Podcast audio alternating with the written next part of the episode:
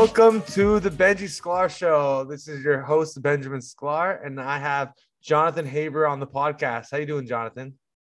Good afternoon, Benji. I'm glad to be on your show. Big fan. Awesome. Well, for those listening, background on Jonathan, we met a few years ago in New York City, thanks to my dear friend Drew Levy and Andy Weiss and a few others. And Jonathan is a account executive, director of lending for a cool company called CapChase, which helps lend money to growth companies. I'll let him explain. And I'm excited to have him on the show today to talk about the venture capital ecosystem, startups, Judaism, and everything else. So let's kick it off, Jonathan. How's it going? I'm, ha- I'm happy to be here. And uh, you threw in Judaism. I think that you have, if I'm correct, the background of the Kotel, if I'm not mistaken, you know, as, as uh, one of the alternates for, for your background. So it's good to be here right before Shabbat. Um, so yeah, let's let's get into it. My background at CapChase, I guess you know you've made a brief introduction to what CapChase is. For many people who don't know what CapChase is, very young fintech company that is in hyper growth mode. Uh, been around for not even 18 months, and we are a direct lender to growth phase startups. We've raised about half a billion dollars um, in these 18 months. Um, and what we basically, the value position, proposition of what we offer to our clients is we provide non-dilutive capital. So most of the startups in the space who you know come to us, their alternatives is either venture capital which obviously takes equity, or venture debt, which provides warrants or covenants, which then eventually turns into equity. Um, we are 100% not, uh, you know, taking out any equity whatsoever. Um, and the other unique proposition of what we do is that uh, we're able to fund our clients within 48 hours up to 60% of their ARR. So annual recurring revenue, for instance, if you make a million dollars a year, um, and you have recurring revenue, we'd be able to provide up to 60% uh, in a credit facility. And I'm sure there's going to be a lot of questions after this. If, if feel free to to interrupt me, you know, if anything doesn't make sense. Um, but the unique the unique factor of what CapChase does is that a lot of companies are pressured to take out more money than they necessarily need in a series raise or a venture debt um, negotiation terms because it takes you know four to six months to get that money. Um, a lot of companies don't necessarily need that much money, um, but they feel that if they don't use it, they lose it. For us, if you get approved for, let's just say, a million dollar credit facility, there's no fees associated with the money um, in your credit facility. The only fees that kick in is when you actually draw your from your credit facility. So let's say, for instance, quarter one, you want to hire a new CFO, a new sales team. That's going to take you budget for like four hundred thousand dollars. You know, you only incur any fees the moment you take that draw. And as we are synced with your company through API integration, um, and you have a CapChase account, we can constantly underwrite your growth and keep on increasing the amount of money that comes to your credit facility. So it kind of becomes like automated financing over a period of time. Fascinating. It's really innovative. But before I jump into CapChase, I want to talk about how you got into it. I know you used to work in real estate. How did you end up at CapChase? Yeah, that's that's also a good question and a good story. I, I ended up here by accident, and um, I mean, really, I like to say I ended up here because of Hashem. um, so my background was in real estate. Um, many people have known me in commercial real estate. I, I, think that's where we actually first met was through real estate JBN through Andy Weiss, the Jewish Business Network real estate um, networking events. Uh, I started in commercial brokerage at a company called Eastern Consolidated, and I'll kind of just make like the, the, the short story of like what led to what. So commercial real estate, um, brokerage led to acquisitions. Acquisitions uh, got introduced to prop tech services while we were landlord. Um, from a prop tech company, I got introduced to a VC, a VC uh, got involved in the consulting side. And then from VC, uh, I learned more about prop tech overall. I actually was applying for jobs in the prop tech space. I wrote this thesis probably like six months ago about the the significant amount of venture capital that went into prop tech. I think there was about $32 billion in 2021 that was invested in prop tech, which is the highest amount of um, venture capital in that space ever. Um, and so these are notable numbers considering the fact that the entire industry was only valued at $20 million in 2008. Um, so within the prop tech space, a lot of these companies were hitting hypergrowth, and I was applying for jobs at companies that recently raised Series Bs and Series Cs. Um, and my thought process was like, look, like a company that has raised a lot of money, obviously they have room to hire, and um, I have a real estate background. I understand kind of like the prop tech industry. I could be somebody who can leverage my network of real estate, traditional knowledge, and prop tech together. What I found, surprisingly, was that most companies uh, were not ready to make immediate hires. And they were saying to me, this was about four months ago, come talk to us in the new year, uh, talk to us in five, six months. You know, we're figuring out how, what to do with this money. Most companies who had raised like a $50 million Series B never saw money like this. So they, they really didn't even know what to do with the money. Um, and they had to be very strategic with their hires. So um, I'm combing through different uh, job applications and I'm just looking through LinkedIn and I see this video um, by my current boss about this company called CapChase. It's like a 30 second clip uh, for this product called CapChase Earn. And it, it, was it was like something along the lines of like this cute video was like just raised $50 million, sitting on a bunch of idle cash, don't know what to do with it. Why not earn 3% interest on your idle cash?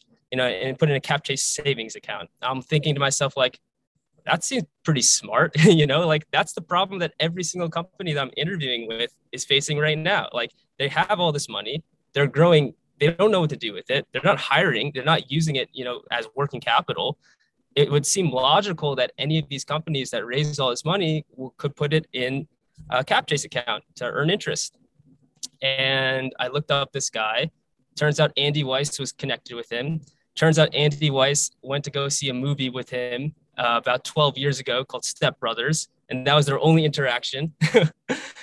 and I reached out, and I didn't know that until I got here. Um, but I reached out to Andy. I was like, "Can you put me in touch with this guy, Jonah Mandel? Like, seems like a smart, interesting company." I looked into it. They had raised half a billion dollars in 18 months. That got my attention. I was like, "That's a ton of money for a very young company."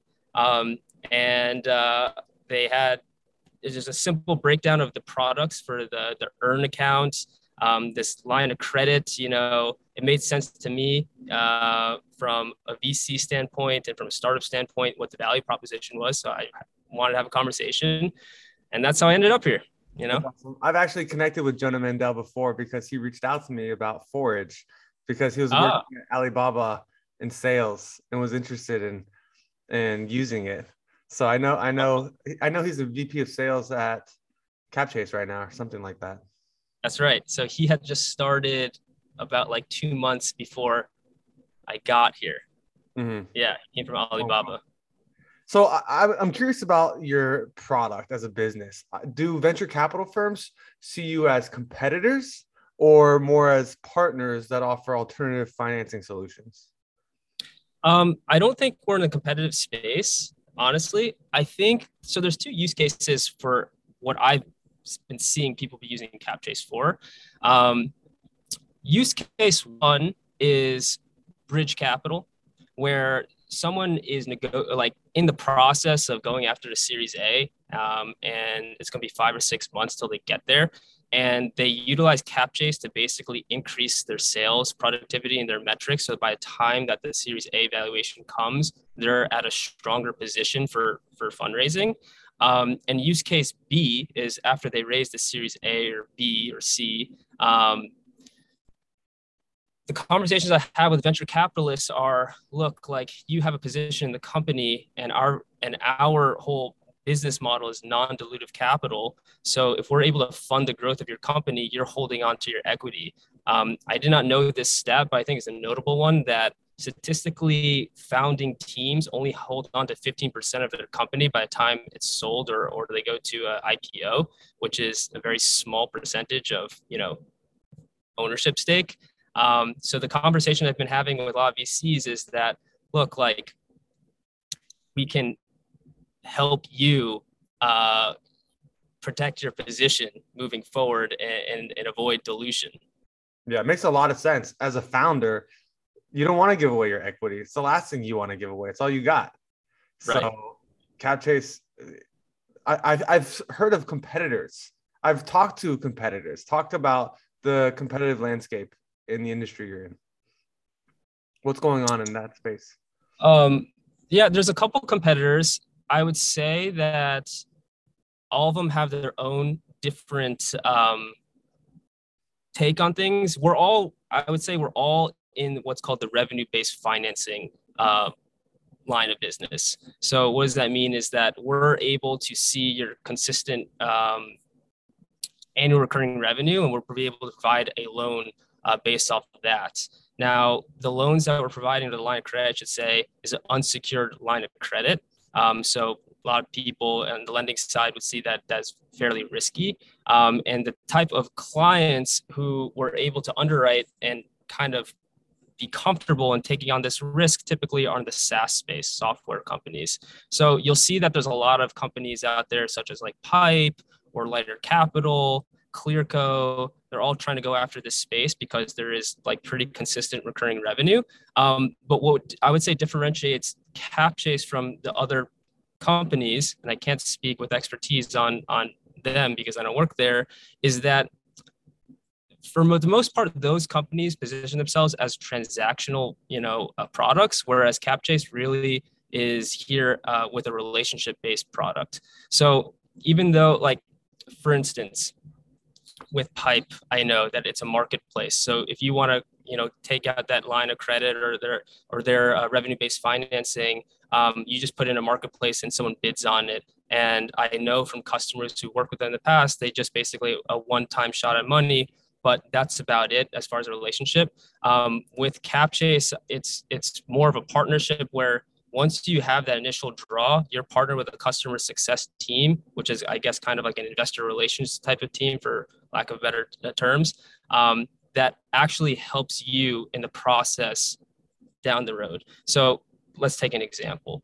Um, a company starts with initial draw um, and that bridge capital helps them to uh, have a stronger valuation for the Series A. Now they have an excess amount of capital um, in their in their bank account. You know, millions of dollars in the bank that's just sitting there. Our our customer success team says, "Hey, why not park half of that in our CapChase Earn account, earn three percent on that, and that will offset the line of credit, or that will that will adjust the line of credit um, interest rate you have there and blend it." So we have very creative ways in structuring our products with our customer success team. Um, and that has provided, I would say, a very advantageous relationship with our clients, um, in which they're now coming back to us for repeat business multiple times over, multiple draws uh, within these 18 months.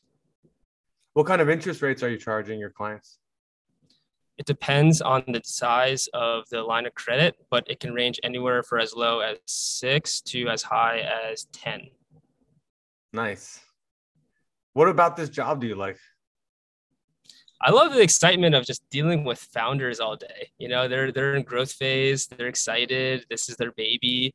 Um, I've been here for since the beginning of January. I've been work on six deals, and it's just amazing to me that like the speed that we're we're working on. You know, like these guys they they they complain to me that they're getting jerked around in the VC space or venture debt, and no one's willing to take a, a call with them or to kind of follow up um, and go through this whole rodeo show. And I literally have seen it myself. Like we've been able to provide financing same day, um, and we have very very very strong team underwriters, very smart engineers. Um, it's just it's amazing to me that the speed that this company is operating um, and the efficiency. Um, the other thing also is like we have very strict guardrails and strict guidelines as far as what we can lend and what we can't with our profile. So um, when somebody comes to us, you know, and they're they fit into our profile, it's like it moves very fast. So that's very exciting. I like that. And also the team is great. Like I honestly came here, like we mentioned earlier, from real estate background, no fintech experience, no finance experience whatsoever. But the people here, everybody is exceptionally smart. Um, and there's no ego here. Everyone is very humble, um, and everybody's is willing to take up 30 minutes their day, walk you through anything you need to know, whether that is the internal database, how we operate our HubSpot or PitchBook, or you know all the sequencing for uh, our our outreach, whether that is explaining um, you know all the products on the financial side, whether that's explaining um, how our valuation you know uh, is, is the ways that is, how we explaining uh, everyone's stock options are working. You know, every, there's like everybody is willing to basically take time. Um, I get breakfast with the CEO, you know, once a week. You know, everyone is, is very, very approachable here. So that that's really cool. And I think that's a unique thing for a company that's growing at this scale and this size. Like, you don't usually see founding teams that way. Um, you know, like our, the, the guys who work here really are, are really amazing guys. And I, I love it. I believe that. If you were the CEO, where would you lead the company? It's a good question. Should ask me that question like six months because I'm learning as I go.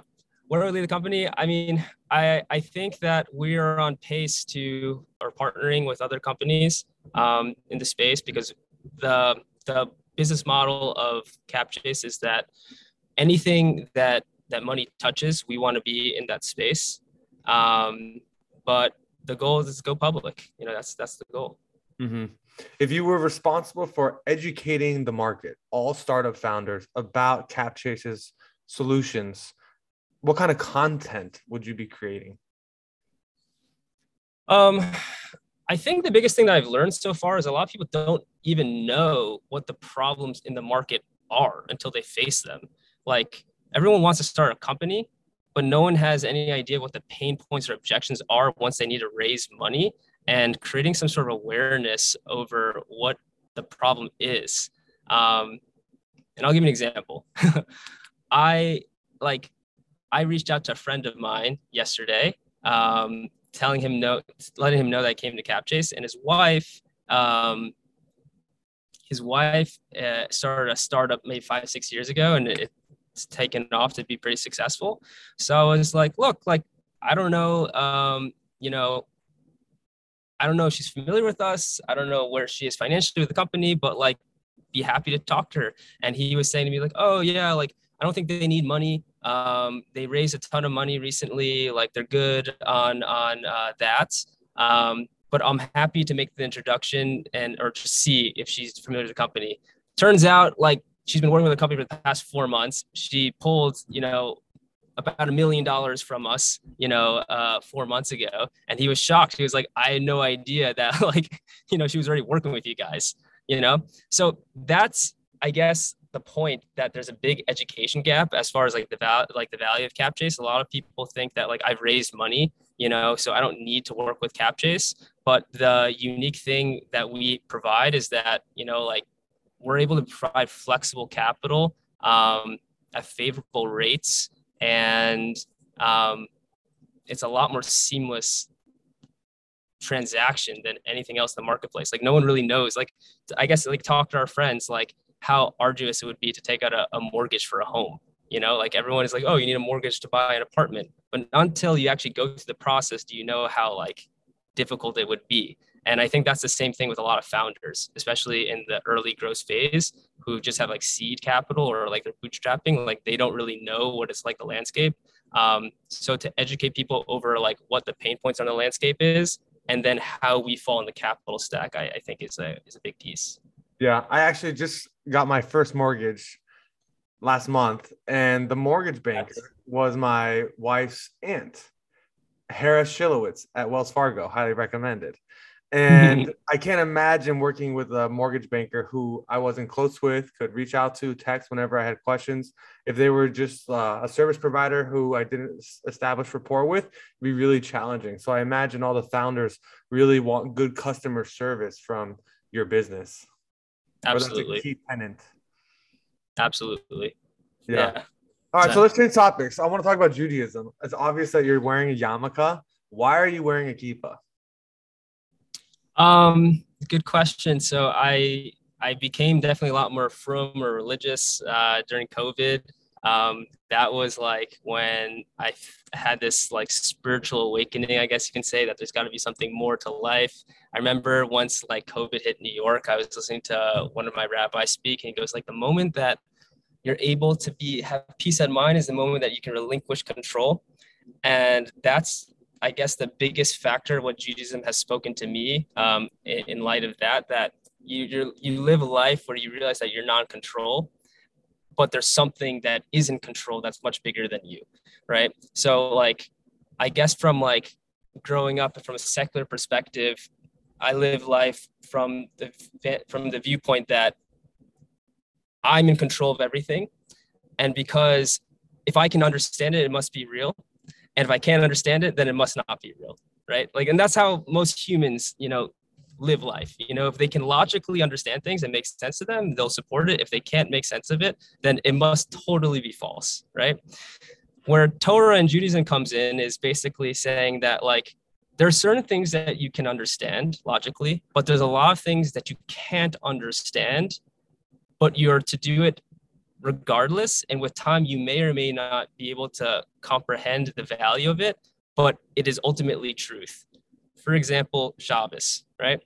Like, I think more than ever, people are so like plugged into their phones and and plugged into like work and social media and seeing things that are happening they're just overstimulated and when people were celebrating Shabbos 500 years ago and there was no Facebook and there was no like uh, you know Instagram there was no Slack and there was no virtual reality or whatever um, no one was even conscious of these problems right but they said there's a line that they say is that more than the Jews have kept Shabbat, Shabbat has kept the Jews, right? And so like for me, like I couldn't totally visualize or understand what it would like to be Shomer Shabbat. But once I started keeping Shabbat, I really found that like everything else in my life has fallen into place. Um, you know, like it's just a total peace of mind and presence into into uh, the life I live. And I think we are talking about Chabad a little bit earlier, so I'm like obviously involved with Chabad. Like a lot of people are involved with Chabad, but like not a lot of people really understand like the foundation, the essence of Chabad. Um, and I spent about a year learning Chabad Hasidus every morning with uh, one of my friends who's, who's a rabbi. And the biggest thing that I learned is that like Judaism is not about being religious, you know, um, in certain moments that you would categorize as religious, like going to synagogue or going to or going to putting on tefillin, like that's considered, you know, what people think is Jewish. Judaism is really about everything that you do in your life, creating mindfulness and, and representing Hashem and godliness and everything that you do.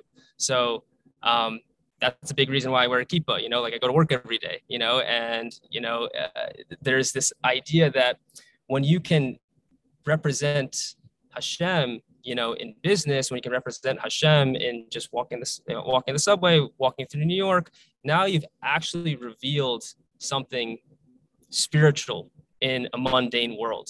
And I think that we are very much uh, overwhelmed with a lot of material and spiritual thing, uh, not spiritual, uh, overwhelmed with a lot of um, material um, things in our in our life that ultimately don't bring real purpose. That's kind of just like it's it's like it's a rabbit hole. So that was the long-winded. No, that was know. really good. How did you build the courage to wear the yarmulke to work every day when you know other people are judging you? Yeah, it's you know I actually like so I spoke to my girlfriend before I decided to do it like because I was wearing okay so like I was wearing a kippah at home every day. I wear tzitzit every day. Um, and I keep full kashrut, you know, and I was going to Minyan, you know, every morning and sometimes Mincha Mariv. And I was debating before I went to interview for jobs, do I wear a kippah or do I not wear a kippah? Because there was a lot of these anti-Semitic attacks happening in the city, you know, people just things are happening in New York. And I was like, what do I do? But ultimately, what the Rebbe always said, Lubavitcher Rebbe, was that like when people are attacked in their Judaism, the one way to win over is if you double down on your mitzvot, quote unquote. You know, so that's why the the mitzvah like the mitzvah mobiles that you see around around uh, the city are called mitzvah tanks because he he basically looked at the Chabad operation that every rabbi was like a foot soldier on a mission for Hashem. And how do and i really believe this is like how how do people um, stand up to bullies? They don't they don't crawl into like uh, a cave or into a hermit shell. You know you're proud of who you are. And that is the belief in judaism is that not like not everyone in the world is meant to be Jewish, but everyone in the world is supposed to has a unique purpose, and everyone in the world should be proud of who they are. So if you're Chinese, be proud to be Chinese. If you're black, be proud to be black. If you're Hispanic, be proud to be Hispanic. If you're you know Irish, be proud to be Irish. If you're Jewish, be proud to be Jewish. But but don't conform to something that you're not. Don't assimilate to something that is that doesn't have like a real inherent purpose. Um, and to be a Jew, you know, a Jew has has a unique purpose that you're supposed to be proud of who you are. So wearing a kippah is is very not just symbolic, but literally is a representation of of who we are. Yeah. I recently saw something on the internet that was challenging circumcision and it really hit my core because I've always been told that it's what's right, it's what we do as Jews and when some, when I saw this and it was challenging my core beliefs, it really uh, shook me. What are your thoughts on circumcision and its role in today's world? It's not something I, I this is the first time someone's ever actually asked me this question. I think this goes into the, the, the thought process though of do we live a life that is logical to us or do we live a life that that there's something bigger than us? So um i guess someone's from a logical perspective they don't believe in hashem they can say that like this is something that is an outdated uh, non-necessary type of thing to live a healthy life. You know, we have doctors and medication antibiotics or whatever.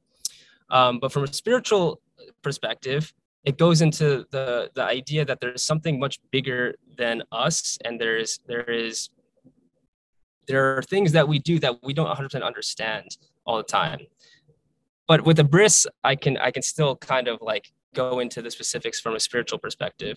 So there's this idea in judaism that we have a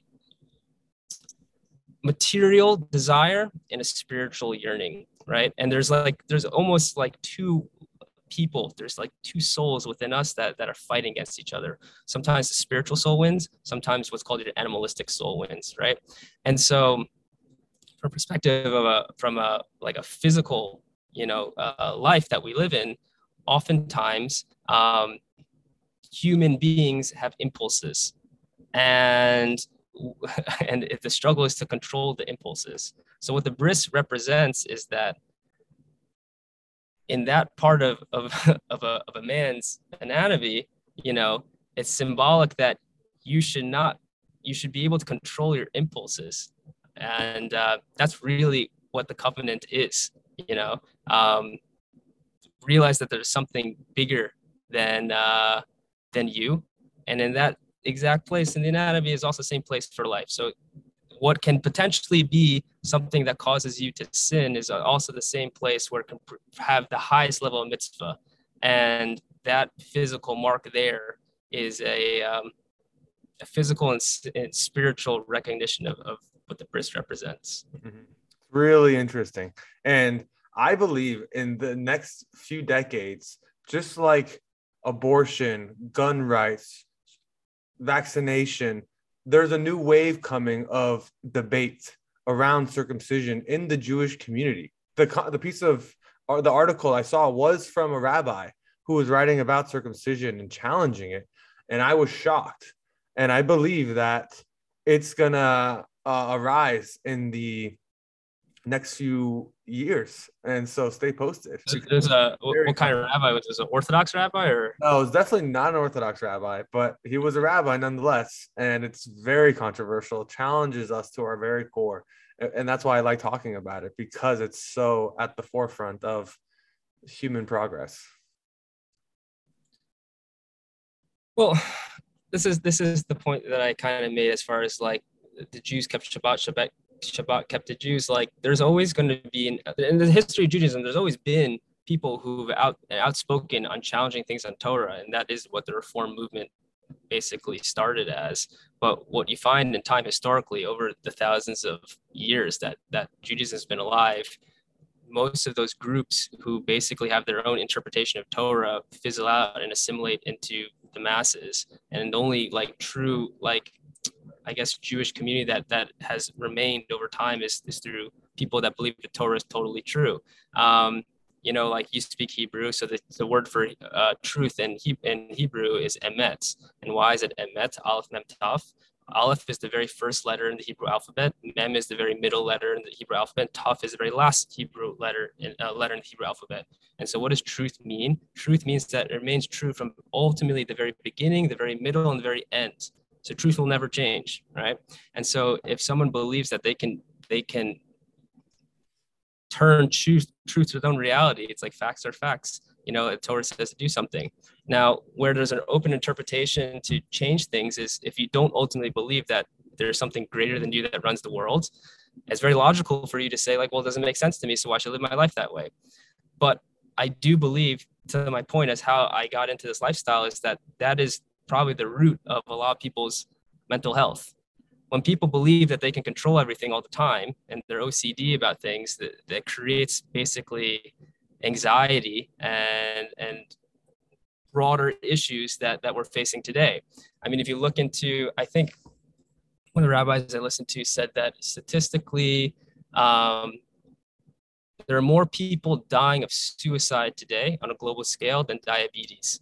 So that just kind of shows kind of like where mental health is today um, and when we have the iPhone or like uh, a lot of these new devices, which everything is kind of seamlessly within our control, people think more control means more freedom. But I would actually argue that too much control um, creates kind of like a, a lack of a lack of peace in the mind. That makes a lot of sense, and I agree with you. I think it would be really healthy for our human race if we let go and we just had more faith and trusted God and and what our futures held because there's a lot of anxiety in the world today around our careers, our resumes, our LinkedIn pages, our the, our bank accounts, and so maybe religion would be a good platform to help society. Yeah, I, I, I agree. I think that a lot of the problems that we face today is that, um, you know, it's like God, I, the idea of talking about God is so taboo. you know, it's like you can't say it. It's like you seem like you're a fanatic. You talk about the idea of God. But ultimately, everybody has a soul and everybody wants to nourish that soul. But because we basically eliminated God from the conversation, they're trying to seek alternatives to try and fulfill themselves. So you'll see it like in New York, like people are going to like 90 SoulCycle classes and they like have this new therapist with like this new medication and you know they're going to this new restaurant whatever and like none of that's going to fulfill them you know none of like none of these experiences are going to fulfill them like there's no end to uh, things that you can do and people are wondering why you know like i think that was a big thing for me like when during COVID, everyone's in this this isolation. And the question that a lot of, I guess, in Hasidus and in, in Chabad Hasidus, they ask is like, who are you? Right. So that you ask someone, who are you? Right. And they typically will say, my job. But what if your job doesn't exist because of a pandemic? So what if you're a performer or an NBA player, but there's no season or there's no concert? Then who are you? Right. And so like when you dig to the essence of that, and you really like find out who you are the truth is you're a soul you know and a soul represents something bigger than your job. And when people understand that perspective they're able to not like substitute those things from their life or, or eliminate them but go into those same things with a deeper sense and understanding of what is life about. You know like life is not about making six figures or millions of dollars and and um, you know like being uh you know in the in the head news of everything or whatever i mean it'd be nice if this is you know gets a million viewers but like that's that's not what life is about you know life is really about i think um enriching your life enriching other people's life seeing in real purpose the question now becomes what does purpose mean you know and I think Torah really kind of opens up purpose. Um, and the unique thing about, I guess, Judaism is that not the whole world is not supposed to be Jewish. But we're supposed to influence the world that there is something bigger than ourselves. And while we have a, a unique responsibility to keep 613 mitzvos, they just have to understand that there's a God and not to kill people. and there should be a judicial system. I mean, that's kind of what halacha says.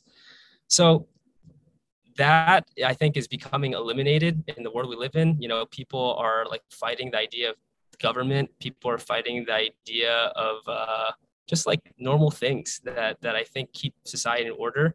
You know, um, because subjectively it makes sense to them that that stuff you know should be totally wiped out.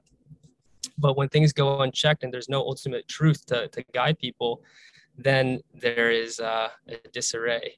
And that's, I think, um, the concern that a lot of society is facing. That was so beautifully well said. Jonathan, two more questions. Sure. First question If someone wants to reach out to you and talk about your your lending products, how can they contact you? Sure you can you can email me at jonathan.haber h-a-b-e-r at capchase.com and uh, i will also put it out there if anyone's looking for a job like in finance or sales or engineers like we are literally hiring 50 people by the end of 2022. So um, if they're interested in learning about fintech, I, I, put it out on my LinkedIn. I already have like three people reach out to me about potential jobs. Like I'm happy to talk to anybody about you know what we're doing um, in the space and educating them. You know, I will be honest. Like there's a huge learning curve being here. Like there was not like a formal onboarding process, but I think if you're somebody who's just naturally curious and you're willing to work hard, like you can be successful here. Because uh, there is the people here that always want to help. There just isn't like the like the typical corporate structure of like okay like this is what your first month is going to look like here like every day is different maybe so, you yeah. start that well um, that's part of like what i'm doing here I'm, I'm, helping build that out right now with our sales team um, and our business development team but um, yeah, there's a lot of room for growth. There's a lot of room for like opinions to to you know make the company stronger, and uh, you can also follow me on LinkedIn. You know, just message me on LinkedIn, Jonathan Haber. Um, so email or LinkedIn works. Awesome. All right, Jonathan. Last question. My signature question: If there was one thing you could do to improve this world, what would you do and why? I wrote this down. I think I alluded to it. I think I spoke a little bit about earlier, but I, I really believe life is not about looking for uh, looking good or impressing other people, but it's really enriching lives. Um, so much of a lot of people, and I I really believe. I mean, I'm not. I haven't mastered this, but I think I, I was subject to it a lot earlier in my life. That I really just cared a lot about like, am I successful? You know, do I look successful? Uh, am I am I considered uh, successful in the eyes of peers or other people and it's all ego. And when you realize that your ego is the very thing that like is inhibiting true success i mean your ego can take you to become monetarily successful but it won't make you fulfilled you know? And so when you're able to accomplish something without the validation of others, but really for what you want internally, it's it brings ultimate peace. And um, yeah, that if I could change the world so that people are not judging themselves based on other people's lives, but really understanding that like their unique life is given to them specifically from some something above and they're here for at this particular time at this particular year 2022 there's no accidents in life there's no accident eh, you know that i am having this podcast everything has a divine purpose as to where we are at every moment.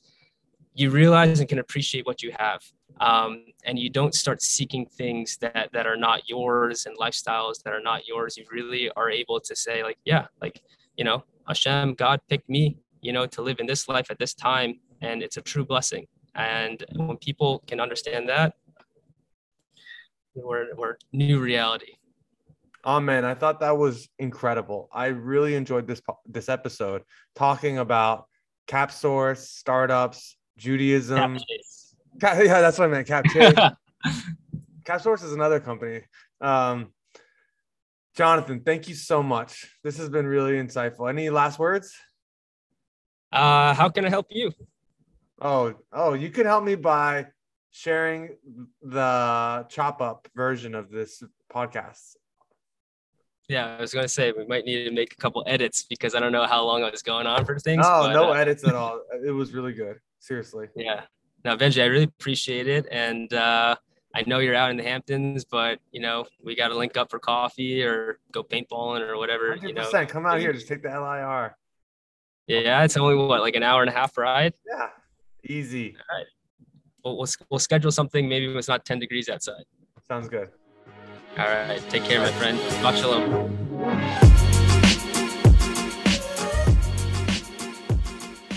Thank you for listening to today's episode with Jonathan Haber. If you enjoyed our conversation, please leave a review, a comment, or some love.